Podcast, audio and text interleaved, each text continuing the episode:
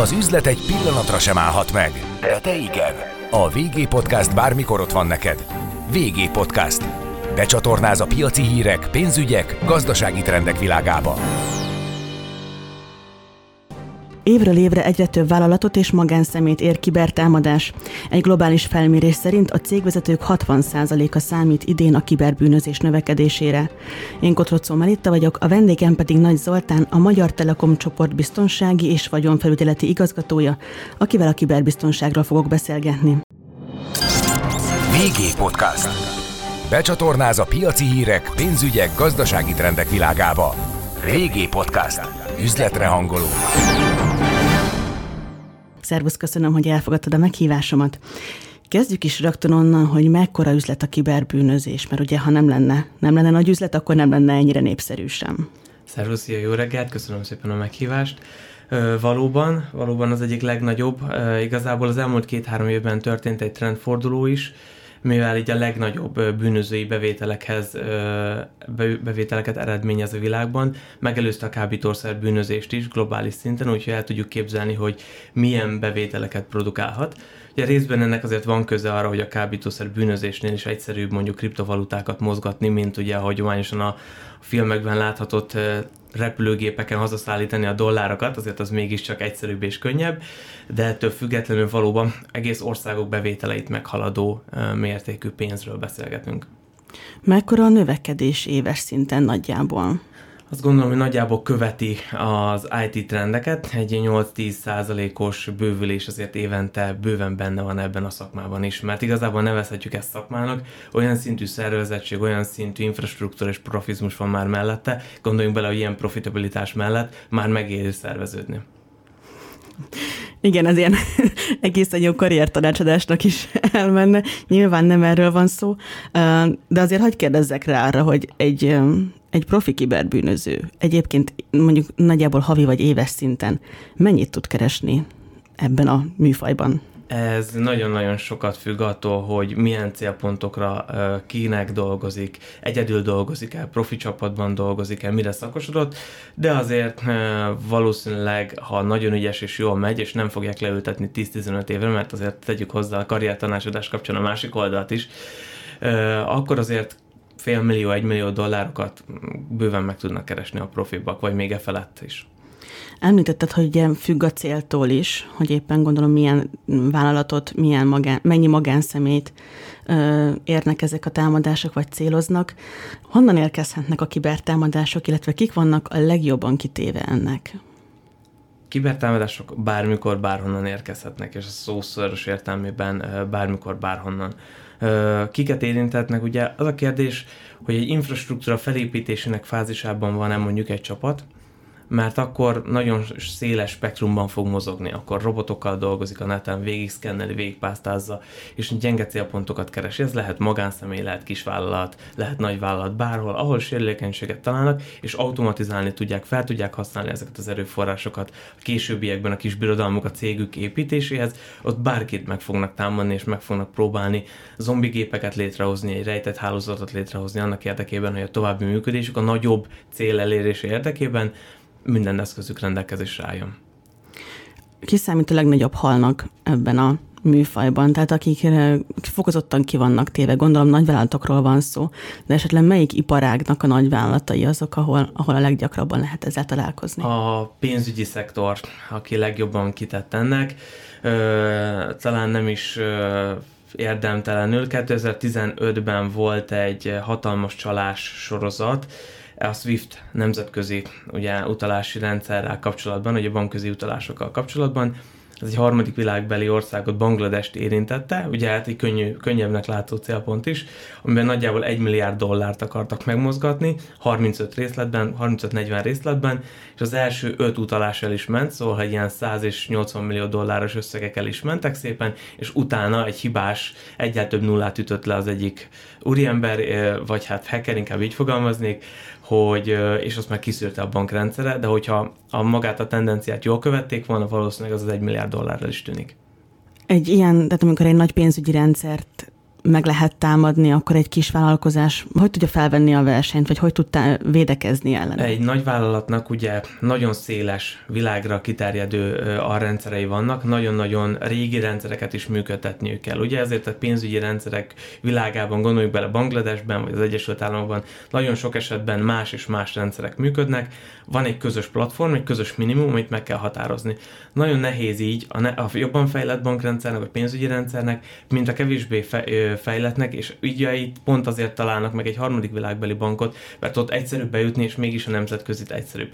Ehhez képest egy KKV nagyon egyenszilárd tud lenni. Ha jól van felépítve az alapoktól, tudjuk, hogy milyen profilt üzemeltet, mondjuk egy webshopot, egy levelező szervet, üzemeltet a működéséhez szükséges infrastruktúrát, ami jól körülhatárolható nagyon sok esetben ezért minimális befektetésekkel, minimális erőfeszítésekkel meg lehet védeni ezt az infrastruktúrát. Ez jó körülhatárolható. Nem olyan, hogy 20 évre visszamenőleg van 80 darab szerverem, amiről a végén már azt sem tudom, hogy ki mit üzemeltetett, ki mit telepített rá, hanem sokkal jobban körülhatárolható, jól kezelhető, minimális befektetésekkel. Ezért azt gondolom, hogy itt egy kicsit ö, alacsonyabb kockázattal is lehet működni. Persze azt is el kell mondani, hogy azért Közép-Kelet-Európa is ö, egy ilyen analóg mindsettel rendelkezik. Ö, nagyon nehezen lehet rávenni, hogy ugye miért támadnának meg minket, szokott jönni a kérdés. Miért? Mert könnyű célpont vagy, mert ugyanannyit ér mondjuk az adott vagyon, ami nálad van, akár a személyes adatokat, vásárlói adatokat tárolnak, mondjuk egy webshop kapcsán, ugyanúgy fél dollárért, 10 eurocentért bármennyit el lehet adni, és ha tömegével van ilyenem, az is jó pénz. Hát ez a sok kicsi sokra abszolút, megy. Abszolút. Említetted, hogy már nem is kell olyan nagyon sok nagyon nagy beruházás ahhoz, hogy, hogy egy KKV, egy magyar KKV már biztonságban legyen. Körülbelül mekkora beruházásra van szükség, akár így értékben, illetve mik azok a beruházások, amiket mindenképp érdemes megtenni? Ezt két részre bontanám, nagyon jó a kérdés, és köszönöm is. Két részre bontanám. Egyik az, hogy hiszünk-e abban, hogy csak a nálam a házban elzárt on-premise ugye, megoldásokkal tudunk dolgozni, vagy merünk-e mondjuk egy felhő irányába lépni. Nagyon nagy kérdés az, hogy melyiket választjuk, illetve van ennek egy hibrid verziója, de azért itt már egy nagy segítséget tud nyújtani a felhő oldal az, hogy szinkronizálva legyen az a megoldás halmaz. Ugye, amikor on-premise van, akkor kell ugye egy valaki, aki segít, lényegében egy IT is, egy rendszergazda, bárki, aki üzemelteti, viszi a patch managementet, dolgozik rajta, hogy ez, ez csak nekem dolgozik, ugye ennek a fizetése már alapvetően, az ő fizetése, ennek a szakembernek már alapvetően egy költséget jelent. Főleg ekkora informatikus hiányban. Abszolút, abszolút, és ráadásul most az informatika egy specializált területéről beszélünk, ugye a biztonsági területekhez kicsit azt szokták mondani, hogy mindenkiért, olyan, mint a falusi tanító, mindenhez ért egy kicsit, de igazából nem.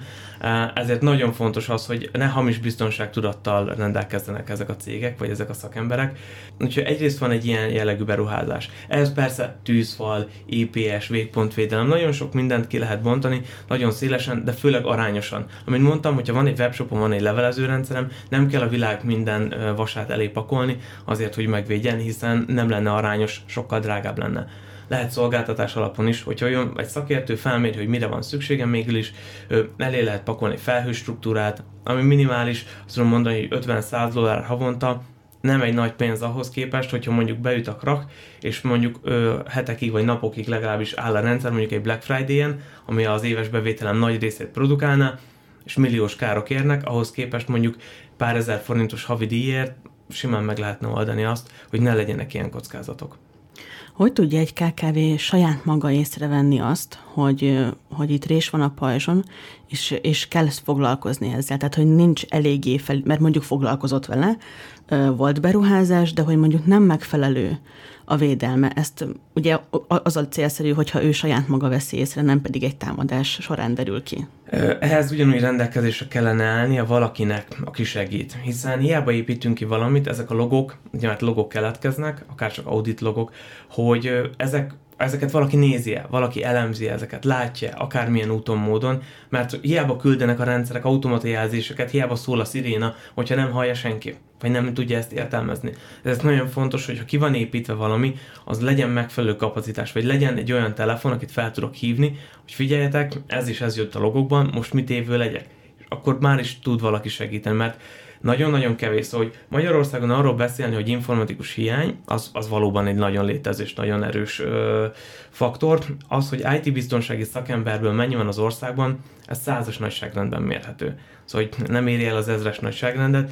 Szóval gondoljunk bele, hogy egy 10 milliós országban, ha bármi krach van, kihez fordulunk? Vagy félamatőrhöz, amiből lehajtesz valami, vagy nem, vagy olyan profikhoz, akik amúgy is le vannak terhelve, valószínűleg lesz más is, ha egy kampányszerű támadásra vagyunk, akkor ha nincs meg egy élő kapcsolatunk mondjuk egy ilyen csapattal, akkor sokkal nehezebben kerülünk ugye a sorban oda, hogy segítsenek. Szóval ezért nagyon fontos mérlegelni, hogy nem a baj után kellene ezeket, hanem a baj előtt kellene ezekről beszélgetnünk, mert ha szolgáltatás orientáltan gondolkodunk arra, hogy bevonunk külső erőforrást, akár csak ideiglenesen, az azt jelenti, hogy havik egy-két nap vagy néhány óra, már azzal is bejebb vagyunk, segítünk önmagunkon, van hova, van hova, van kihez nyúlni. Na ez az igazán jó karrier tanácsadás, hogy akkor kiberbiztonsági szakemberekre van szükség az országban. Abszolút, abszolút támogatom. Mit lehet tenni akkor, hogyha már megtörtént a baj? Tehát egy magyarországi KKV észlelte, értelem, hogy észleli azt, hogy nála probléma keletkezett? Ha, ha professzionális a támadás, akkor nem észleli. Csak sokkal-sokkal utólag. Mert ez általában előfordulhat az, hogy egy-két évvel az eset után kint volt az adatbázis, ki vannak a jelszavak, addig nem használták, mert nem volt rá szükség, eltárolták van iGetPwned, ugye vannak olyan oldalak, ahol kint vannak azok az adatok, amiket mondjuk, hogyha valakinek meghekkelték a rendszerét, akkor ott van a jelszava, clear textbe, szóval olvasható formában, felhasználó neve, amivel belogol. Onnan már egyértelműen lehet tudni, hogy, hogy valami baj történt. Vagy nagyon sok esetben akkor már, mikor tényleg manifestuma van, például leállnak a rendszerek, megszűnik az üzemeltetés, ilyenkor, ilyenkor ugye de ha a profi, akkor az viszi az adatot folyamatosan, vagy használja az erőforrásokat. Mikor lehet mondjuk megnövekedett teljesítmény, megnövekedett erőforrás igény a szervereknél, megnövekedett processzor, kapacitás. Ugye olyan dolgok, amikor látjuk, hogy más is használja esetleg, ha ez feltűnik ha ez feltűnik egyáltalán valakinek, hogy 30%-kal megugrott mondjuk az áramfogyasztás, mert más is használta ezt az eszközt. Hogy lehet egyszerűen észrevenni, hogyha ilyen probléma történt? Mert azért szerintem az áramfogyasztás nagyon kevés KKV figyeli ilyen abszolút, szinten, abszolút. hogy... Nem, ha megvan egy megfelelő védelem, és mondjuk a logokat is valaki nézi, azt gondolom, hogy akár még percek alatt is lehet ö, érzékelni. Ha nincsenek kezelve, azért mondtam a másik szélsőséget, hogy évek alatt, évek múlva is simán előjöhet az, hogy, hogy volt egy probléma, hogy akár mai napig nyitva lehet. Na, ilyenkor mit lehet csinálni? Ha rájönk erre? Igen, hogy akár már így éve, évek óta probléma van. Azt gondolom, hogy erre vannak nagyon jó eljárásrendek, érdemes profikat, szakembereket bevonni, illetve az a kérdés, hogy mekkora impaktja van. Nekünk volt a T-Mobile US-nél egy 96 millió felhasználót érintő adatszivárgás. Ott már, ott már a hatóságok, ugye az FBI az vastagon belekérdezett, hogy akkor hogy is volt ez. Ez máshol is előfordul, hogy az EU-s irányelvek alapján vannak ugye olyan direktívák, hogy a bevételen 2-4 százalékát is egy cég büntetésnek kifizetheti, hogyha nem tesz eleget annak, hogy védje a felhasználók adatait. Ugye itt azért előkerülnek, azt gondolom, hogy először is próbáljunk meg szakemberhez fordulni ugye ezt szokták itt most nem orvos egy gyógyszerészét, de hogy a szakértőket próbáljuk meg megkeresni. Fontos a kommunikáció, nagyon fontos a kommunikáció. Annak, hogy ez megtörtént, ezt hogyan kommunikáljuk az ügyfeleink irányába, mert az egész egy nagyon erős bizalomvesztéssel tud járni. Nagyon sokszor a kibertámadások azért maradnak leplezve, mert az alanyok sokszor féltik azt, hogy a reputációjukat elveszítik, és ezért inkább megpróbálják szőnyeg alá söpörni ezt a problémát. Ezzel az a probléma, hogy ilyenkor nagyon könnyen rákaphatnak az emberre és ez egy húzamosabb problémát is szülhet. Szóval, hogyha egyszer megtörtént, és az jön vissza, hogy elvittem mindenedet, de amúgy nem jött ki semmi, és nem sok változás történt, akkor visszajövök, megpróbálom újra. Tehát, hogyha nem lesz visszhangja annak, hogy itt probléma történt, akkor a bűnözőknek is egyfajta figyelmeztetés, hogy itt ezzel a dologgal nem foglalkoznak? Ö, ez, ez egy kettős lépés. Hogyha nincs kommunikáció, és nem lett aktív lépések, hogy bezárjuk ezeket a réseket, és tegyünk ezzel valamilyen aktív védelmet, akkor igen, akkor vissza fognak térni, és ez nagyon-nagyon sokszor volt példa. Van olyan, amikor egy kis fellángolás, egy-két hónapig figyelünk ezekre a dolgokra, aztán biztonságban érezzük magunkat, újra visszatérünk az üzemszerű működésre, leállunk a biztonsági funkciókkal, majd visszatérő vendégként nagyon sokszor Magyarországon is előfordult, ilyen nagyon sokszor tapasztaltunk ilyet. Magyarországon nagyon jellemző az, hogy mikor már ben van a gyomros, ha megtörtént a probléma, akkor jönnek a, a, az ügyfelek, az ismerősök, hogy hát akkor most mit is lehetne tenni, és akkor próbálunk meg egyenesbe hozni dolgokat. De ez ismétlődhet is. Szóval ne gondoljuk azt, hogy nem történhet meg velünk, vagy csak egyszer megtörtént, és utána továbbállnak, ez nem ilyen. Ha egyszer találunk valahol egy, egy jó lehetőséget, akkor ezek a srácok újra és újra ki fogják használni. Beszélgessünk arról is, hogy ha az ügyfelet éri kibertámadás, vagy ugye egy vállalaton vállalat adatai kiszivárogtak, és az ügyfélnek a, az adatait is érinti ez. Ő mit tud csinálni, ő honnan fog tájékozódni, mit tud tenni azért, hogy az ő adatai biztonságban legyenek? Ugye ilyenkor köttetik egy szerződés ugye a két fél között, hogy ö, mindent megtesz a véd, adatai védelmének, hogy az adatkezeléssel kapcsolatosan is születik egy kontraktus, ami, ami biztosítja az ügyfelet arról, hogy, hogy a partnere mindent megtesz ennek védelmében. Utólagosan attól függ mekkora személyes kár érte, ugye ennek mindenféle jogorvoslati, illetve biztosítási lehetősége is van, mi is pontosan ezen dolgozunk, hogy tudjuk, hogy az esetek 95-99%-ában megakadályozható. De van az úgynevezett zero day, amikor nem nagyon tudunk mit kezdeni, ezért mi próbálunk például biztosítással együtt szolgáltatásokat nyújtani. Mi is, mert ilyenkor az ügyfeleinknek is nagyon fontos az, hogy utolsó mencsvárként még, hogyha őt mondjuk éri ö, pénzügyi kár is, és ideig van biztosítva, ezt megelőzően, vagy ezt ezen felül legyen még egy extra. Ugye ez egy nagyon-nagyon fontos, hogy hogy a reputációvesztés kompenzálására megteszünk mindent, utólagosan, folyamatosan kommunikálunk, és megpróbálunk mindent annak érdekében kompenzálni az ügyfelünk bizalma, az megmaradjon, illetve tudja azt, hogy hibáztunk, de legközelebb nem fog hibázni, ezt folyamatosan érzékeltetni kell mindenkivel. Tehát ilyenkor, hogy ne legyen bizalomvesztés, az a jó taktika a vállalatnak, hogyha nyíltan beszél arról, hogy probléma volt, igen. Az is, hogy pontosan mi történt, és milyen károk keletkeztek, és akkor utána ezt megpróbálja helyrehozni. Így van. Azt gondolom, itt a nyílt, ugye ez nem azt jelenti, hogy az újsághoz szaladés, hanem az ügyfelek. Sajnos. Igen. De hogy lehet olyan impaktja is, különben, amikor megéri, mikor egy nagyon erős uh-huh. tanulság, akár egy közösség, egy ország életében, szóval hogy ez nem, nem feltétlenül zárnám ki. De az ügyfelek tájékoztatása az igenis nagyon fontos, illetve hogyha ez nem történne meg, akkor azt gondolom, hogy az ügyfeleknél van már olyan tudatosság, hogy azért a hatóságok irányába nagyon gyorsan tudják ezt eszkalálni. Szóval azt gondolom, hogy ez mindkét fél érdeke, hogy egy megnyugtató normális kommunikáció, illetve olyan ö, kezelések jelenjenek meg, ami megnyugtatja a későbbiekben az ügyfeleket, illetve a partnereinket. Nagyon fontos az, hogy az ügyfél lehet, hogyha mi egy supply chain egy ellátási láncnak valamilyen részében vagyunk, akkor is lehetünk alanyai, és ugyanúgy a reputációt, ugyanúgy minket támadnak, és a reputációnkat ilyenkor vissza kell építeni, mert ha az alattunk, fölöttünk lévők ebben a láncolatban ugyanúgy sérülnek miattunk, és kieséseik vannak, üzleti kiesések, vagy bármi egyéb, akkor azért is ugyanúgy vállalnunk kell, azt kommunikálnunk kell, el kell mondanunk, hol, hogyan történt ez, hogy legközelebb ők is fel tudjanak készülni erre. Mi az a szint, amikor már be kell vonni a hatóságot? Nincs ilyen de facto ö, meghatározás erre. Azt gondolom, hogy, ö, hogy van olyan impact. Mondjuk Magyarországon néhány tízezer főt érintő, vagy néhány ezer főtnél is már szerintem érdemes bevonni, de, de tízezer főt meghaladónál már mindenképpen érdemes ö, bevonni a hatóságokat, hiszen akkor már akkora nagy hatása van, ugye egy nagy közösségre hatása van, ami már problémát okozhat, működési gondokat okozhat, akár országos kitettséget is lehet, ami, ami nagyon fontos, hogy erről megfelelő időben tájékoztassuk, illetve az, hogy a hatóság, ha mondjuk ez egy szegmest érint, pénzügyi szegmest, vagy bár, a gazdaság bármelyik szegmensét, akkor a hatóság ki tudja értesíteni a többi szereplőjét ennek a szegmensnek, hogy ilyen típusú támadások vannak, erre készüljetek fel. Mit tehet egy magánszemély, hogyha arról van szó, hogy jött, jött mondjuk egy ilyen értesítés, hogy ellopták az adatait.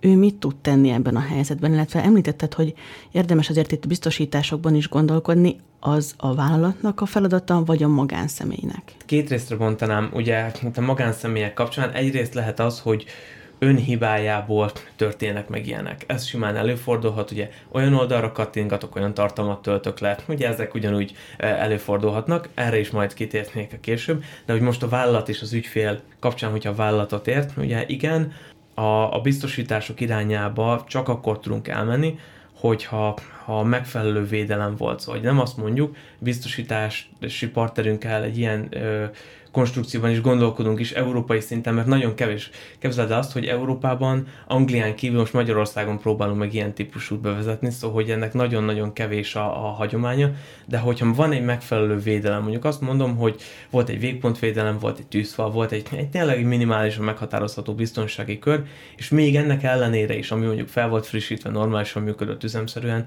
de mondjuk egy zero day volt, akkor tud már olyan igényel felépni egy ügyfél is, hogy a biztosítást tud magánszemélyként is már, illetve a cég is tud magára ilyen biztosítást kötni, ami mindenképpen fontos, hiszen a károk enyhítését, ha azt is önerőből kell megoldania, talán azt gondolom, hogy ez még egy nagyobb teher lehet a hátán.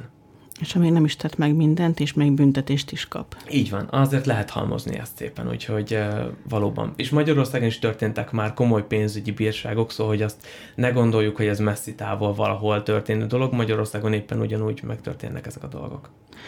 Magyarországon így az elmúlt öt éves időintervallumban, csak a ne túl közelint mondjunk, nagyjából mi volt az, ami az ilyen legemlékezetesebb, legnagyobb kibertámadás volt, aminek mondjuk tényleg volt anyagi vonzata is? Itt egy kombinált támadásról tudunk nagyon sok esetben beszélni, aminek több érintettje is volt, szóval nem csak egy szegmens volt érintve ezáltal, és ez az elmúlt években zajlott. Ugye itt a Covid kapcsán is nagyon erősen megjelent az, hogy hogyan is digitalizálódnak a cégek. Itt azért próbálkoztak a bűnözők azzal, hogy nem csak nálunk, ez egy közép-kelet-európát érintő támadás sorozat volt, ami érintett nagyon sok szektort, mint mondtam, és azért mondom, hogy ugyanúgy a telekommunikációs szektor is érintett volt, mi is érintettek voltunk valamennyire benne, úgyhogy ez azért a kihagyásokkal, az ő a szünetekkel, amiket okoztak, illetve azokkal a problémákkal, az miért a magyar gazdaság számára, illetve a résztvevők számára milliárdos tételekben mérhető.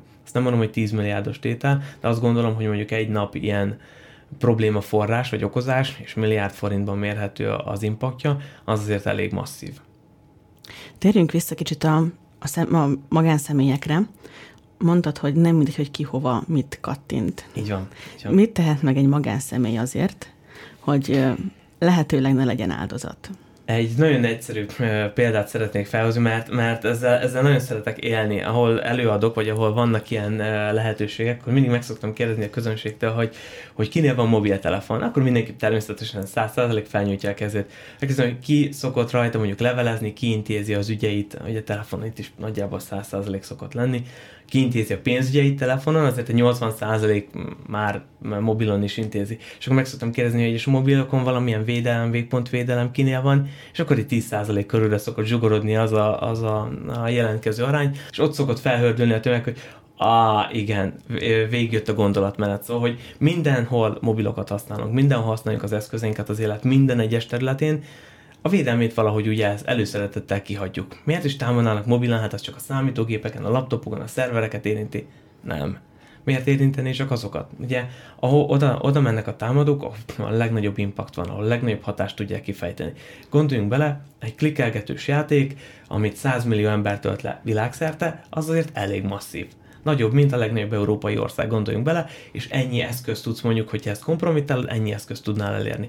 Vagy ugye jönnek, mint itt is volt, Flubot, egyebek jöttek az SMS-ek, hogy csomagod érkezett, töld le, töltsd le ezt az applikációt, és már is uh, átveheted a csomagodat. Az emberek nagy része rákattintott, hiszen nem, nem vagyunk ehhez hozzászokva. Illetve a mobilokon, egy mobilok jelentős részen nincs védelem, úgyhogy célba is érnek ezek a támadások. Abban a tudatban, abban a hamis biztonságtudatban vagyunk átlag felhasználók, hogy minket nem érhet támadás, főleg nem a mobilokon keresztül, hát az, az miért is lehetne. De gondoljunk bele, hogyha elveszítenénk a mobilunkat egy napra, vagy egy hétre, az milyen hatással lenne az életünkre most? És ezért nagyon fontos azokban gondolkodni, hogy, hogy hogyan is kezeljük ezeket. Ö, egy ö, saját példát hagy hozzak. Volt egy hasonló csalássorozat, ami a, ami a mi csoportunkat érintette. Két nappal ezelő, hogy ezt megelőzően, a, a levelek mielőtt kijöttek, ez, ez egy phishing kampány volt, jött egy kvázi egy, egy scan, láttuk, hogy mi fog történni. Mi feltettük ezeket a, a doméneket tiltólistára, egy úgynevezett reverse DNS védelemmel, és jöttek a levelek. És a kollégáink annak ellenére, hogy tényleg Everness program, mindenben próbálkozunk, nagy lelkesen egy héten át nekünk kb. 6000 alkalmazottunk van, 6000 kollega, körülbelül 30 ezer kattintás volt, amit a rendszer védett, de hogy ettől függetlenül gondoljunk bele, hogy milyen hatása van ennek. Szóval volt, aki többször rákattintott, mert a hét másnapján jött levél. És akkor nem azt gondolom, hogy átlagos felhasználókról, hanem megfelelő védelemmel ellátott és többször oktatásokon részt vett kollégákról beszélünk, és mégis előfordulhat ez. Szóval, hogy a humán faktor mindig a leggyengébb látszom a rendszerekben, ez nagyon fontos és érdemes hangsúlyozni, és e köré kell építenünk a védelmet, és ez a magánszemélyeknél ugyanolyan fontos.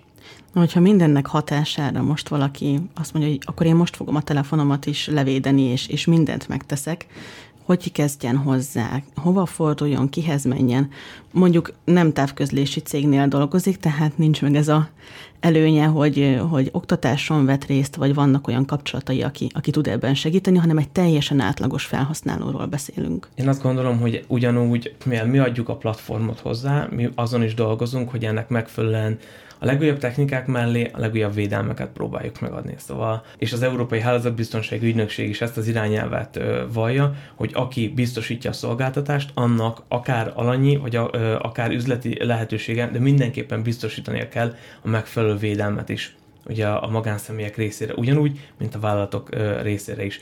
Ezért erősen tudom ajánlani, tényleg minden magánszemély próbálja meg az otthon, a családja érdekében, a saját maga védelme érdekében ezeket az eszközöket ugyanúgy védeni, mint hogyha a pénztárcáját védené, mint hogyha az autóját, mint hogyha mi a legféltettebb titkaink, pénzügyi dolgaink, fényképeink, egyebeink vannak rajta, illetve egy, egy elérés hozzánk az életünkhöz. Azért nagyon-nagyon fontos, hogy ezeket ugyanúgy védjük, ugyanolyan felelősségteljesen.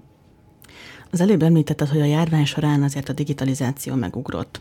Erről ugye nagyon sokat olvasunk és írunk is mostanában, meg az elmúlt években. A járvány milyen hatással volt a kiberbűnözésre? Mert ugye azért nagyon sok home office, meg homeschool is volt, tehát hogy a magánemberek is otthonaikba vitték a munkát, az iskolát, és ugye emellett nagyon sok vállalkozásnak az egyetlen túlélési lehetősége az volt, hogy elkezdett nagyon intenzíven digitalizálni. Mindez hogy hatott a, a kiberbiztonságra? Abszolút, abszolút. Talán két részre bontanám ezt a kérdést.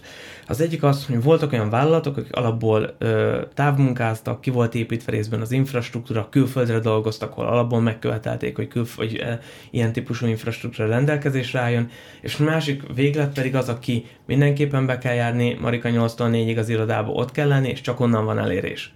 És a kettő között nagyon erős volt az az a hatás, hogyan, hogyan is hatott az üzleti folyamatokra. Az egyik csoport, köztük mi is, minden kollégánkat másnap már át tudtuk terelni távmunkára, és 100%-ban el tudták végezni a feladataikat.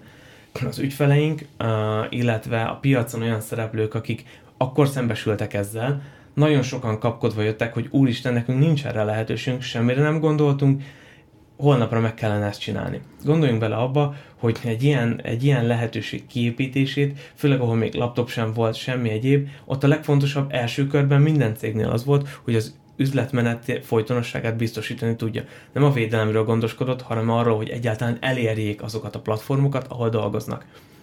És utána, majd mikor már ezek megvoltak és normálisan működtek, utána gondolkodhattak egyáltalán azon. Viszont nagyon-nagyon sok esetben már késő volt. Ugyanis sajnos a kiberbűnözőink nem ö, egy ilyen jó szív, jó tét lelkek, tudták nagyon jól, hogy milyen hatással lesz a legtöbb cég életére, és ezeket a lehetőségek jelentős részét ki is használták, ki is aknázták. Nagyon-nagyon sok próbálkozás volt, nagyon sok ransomware volt, amikor ugye hogy enkriptálták, titkosították a teljes adatvagyont, mindent üzemképtelenné tettek, és akkor egy zsaroló e-mail keretében kérték, hogy kriptovalutában egyenlítsék ki a kód feloldásáért cserébe ezeket. Úgyhogy nagyon-nagyon erősen jelen volt a magyar piacon is, Európa szerte is, illetve a világ más tájain is, de hogy Magyarországon is olyan hatása volt, amire azért megvalva őszintén nem is nagyon számítottunk. Szóval sokkal erősebben jött, mint amire, mint amire gondoltunk. Nagyon-nagyon sok impact volt, nagyon-nagyon sok céget, olyan cégeket is, akire nem is gondolta volna, hogy az ember, hogy ilyen történhet. Egy egyszerű példát, hogy és talán ez nagyon fontos, és lehet, hogy kritikaként érzik a vállalatvezetők, de nagyon-nagyon sokszor találkozunk ilyennel, és ezen hogy de hát nekünk rengeteg boltunk van országszerte, és hogy még bementek be. Semmelyikben nem mentek be, hanem, ez, hanem a, ugye a hálózaton keresztül minden boltot egyszerre meg lehetett. De hát, de hát ezt így nem lehet de hogy lehet, és hogy már tényleg próbáljunk meg abban, hogy ha egyszer bent van valaki, ha bent van a farkas, ugye a jó alkoholban, akkor már a pusztítás az az őtőle függ legtöbb esetben. Nagyon-nagyon fontos, hogy ezeket a gondolatokat jól elraktározzuk, újra és újra elővegyük, mert ez egy folyamatos probléma, és a jövőben, ugye, hogy egyre folyamatosan jobban térünk át a digitalizált világra, egyre nagyobb a digitális lábnyomunk, egyre inkább, és egyre kevésbé vagyunk biztonságtudatosak sajnos, ezt azért el kell mondani, egyre nagyobb hatással lesz az életünkre ez a típusú tevékenység, a vállalatok életére és a magánszemélyek életére is. Nemzetgazdasági szinten körülbelül nagyságrendileg mekkora kár keletkezett így a járvány alatt? Én azt gondolom, nincs erre pontos számítás, de hogy itt is milliárdos kiesésekről beszélgethetünk. Voltak olyan cégek, amik, amik napokig vagy hetekig álltak azért nagyon-nagyon fontos az, hogy, hogy a termelő tevékenységet is megkép, képesek megbénítani. Nagyon sok ipari rendszer ugyanúgy van kezelve, mint egy egyszerű office környezetben, egy egyszerű irodai környezetben működtetett rendszer, holott ezeknek egyéni, speciális igényeik vannak, speciális biztonságot igényel, ugyanúgy kezelve ez problémákat okozhat, és problémákat is okozott. Szóval, hogy itt is nagyon-nagyon fontos figyelni, hogy a mobileszközök, az irodai hálózat és az ipari rendszerek is külön-külön is akár kezelve legyenek, mert bármelyik lehet egy belépési pont arra, hogy ahova el akarjak jutni a, bűnözők. Ha a következő egy-két évet nézzük, nagyjából mire lehet számítani ezen a területen, vállalati oldalról, illetve magánszemélyek oldaláról is nézve? Nagyon sok függ attól, hogy a digitalizáció folyamata hogyan és milyen körülmények között zajlik. Hogyan költöznek mondjuk cloudba a cégek segítséggel önállóan. Ugye itt, ahogy az elején is említettem, itt a szakértelem egy nagyon-nagyon fontos kitétel, hogy van-e valaki, aki segít végvezetni minket ezen az úton, hogyan is haladhatunk, hogyan is költözhetünk cloudba, hogyan is mehetünk felhőszolgáltatásokkal, mik szükségesek, illetve ezeket ki ellenőrzi. Ennek függvénye lesz az, hogy, hogy milyen hatással lesz. Nem gondolom azt, hogy csökkenni fog, sőt, valószínűleg ez a 10-20 százalékos éves bővülés, ez ugyanúgy követni fogja ezt, a, ezt az iparágat is, ha szabad így fogalmaznom, mint ahogy az összes többi iparágat, amire rácsatlakozik. Hiszen a nagyobb felület több lehetőséget is rejt. Ezért nagyon fontos, és mindenhol uh, hangsúlyozom azt is, hogy uh, senki sincs egyedül, mindig lehet uh, szakértőköz fordulni, mivel ők is egy iparági szereplők, mi is egy iparági szereplők vagyunk, azt gondolom, hogy, hogy ez egy véget nem érő rablópandúr küzdelem, de minél jobban csökkentjük a profitabilitást, annál kevésbé fognak ilyen irányokba mozdulni. Szóval nagyon fontos látni azt, hogy a kicsikből is, a sok kicsiből ugyanolyan sok pénzt lehet összeszedni, ezért nagyon fontos, hogy figyeljünk rá, illetve a nagyvállalatoknak az, hogy nagyon jól tudják az adatvagyonukat, hogy mi, hol van, miből élnek, ennek a védelmét hogyan oldják meg, illetve hogyan költöznek tovább, hogyan lépnek tovább, ezeket mérlegelni, azt mondani, hogy most x millió forint, mondjuk 100 millió forint sok egy nagy vállalat életében, persze mindenhol sok, de hogyha leállunk egy hétre és lesz 3-4 milliárdos kihagyásunk, akkor megérte az az éves 100 millió forint, vagy nem érte meg. Ezeket nagyon fontos mérlegelni, nagyon fontos erről beszélni, és azt gondolom, hogy ahol lehet, iparági példákat is bemutatni, hiszen ez mindannyiunk közös érdeke, hogy lássuk azokat, hogy hol történtek problémák, ki volt az, aki, aki eljárt mondjuk, hogyan lehetett volna ezt megelőzni, hogyan tanulhatunk ezekből a hibákból, csak ezzel tudjuk csökkenteni ezeket.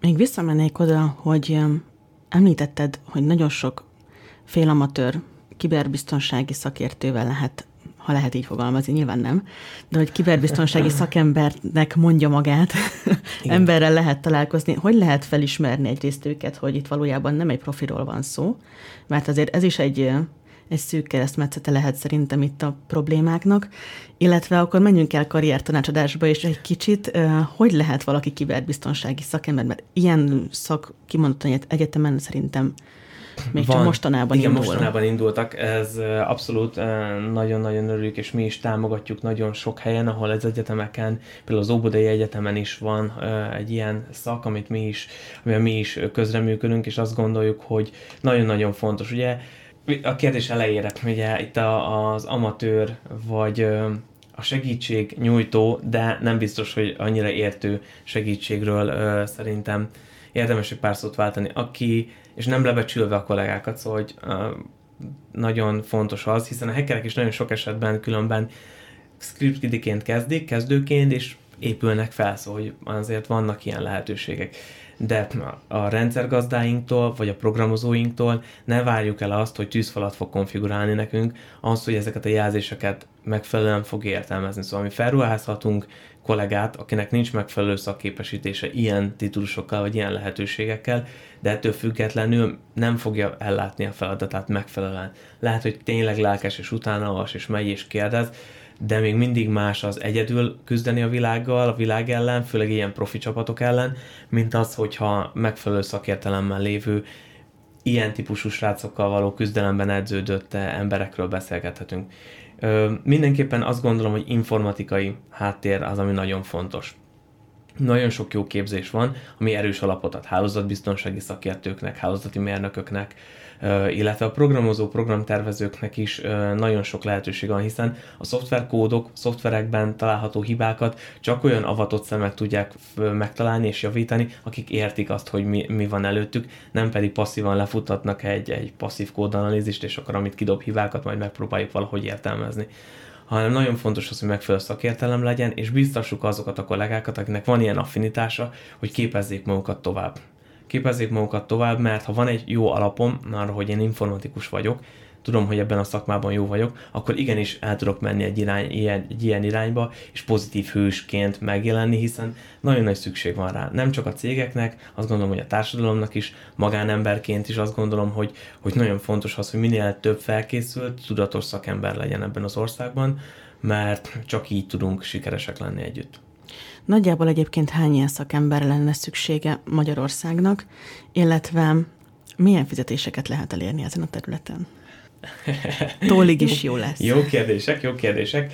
A fizetésekről gyorsan azért itt nagyon nagy fokú emelkedések voltak az elmúlt időszakban, szóval, hogy a millió forint körüli, és azt jóval meghaladó is rendelkezésre áll. Azt gondolom, hogy így a, a 800 ezer forint és a 2 millió forint körüli, hát plusz ugye a prémiumok, a egyebek, amiket ugye egy-egy cég biztosít, ugye nem akarok bele mászni másnak a zsebébe, de hogy ki mit uh, tud biztosítani, azok azt gondolom, hogy ma egy uh, reális fizetések itthon, illetve ugye meg lehet fejelni azzal, hogy külföldre dolgozás, ahol, ahol nagyon-nagyon, ugye a szakember hiány az hatalmas, nem csak nálunk, hanem a világ minden táján ezért lehetőségek sora nyitva van arra, hogy például mi is dolgozunk az anyavállalatnak Németországba, vagy európai natkók, vagy lányvállalatok irányába, ami ugye egy egészen más, például Magyarországon is van, csak hogy egy kicsit így a, a reklámhely, hogy az egyik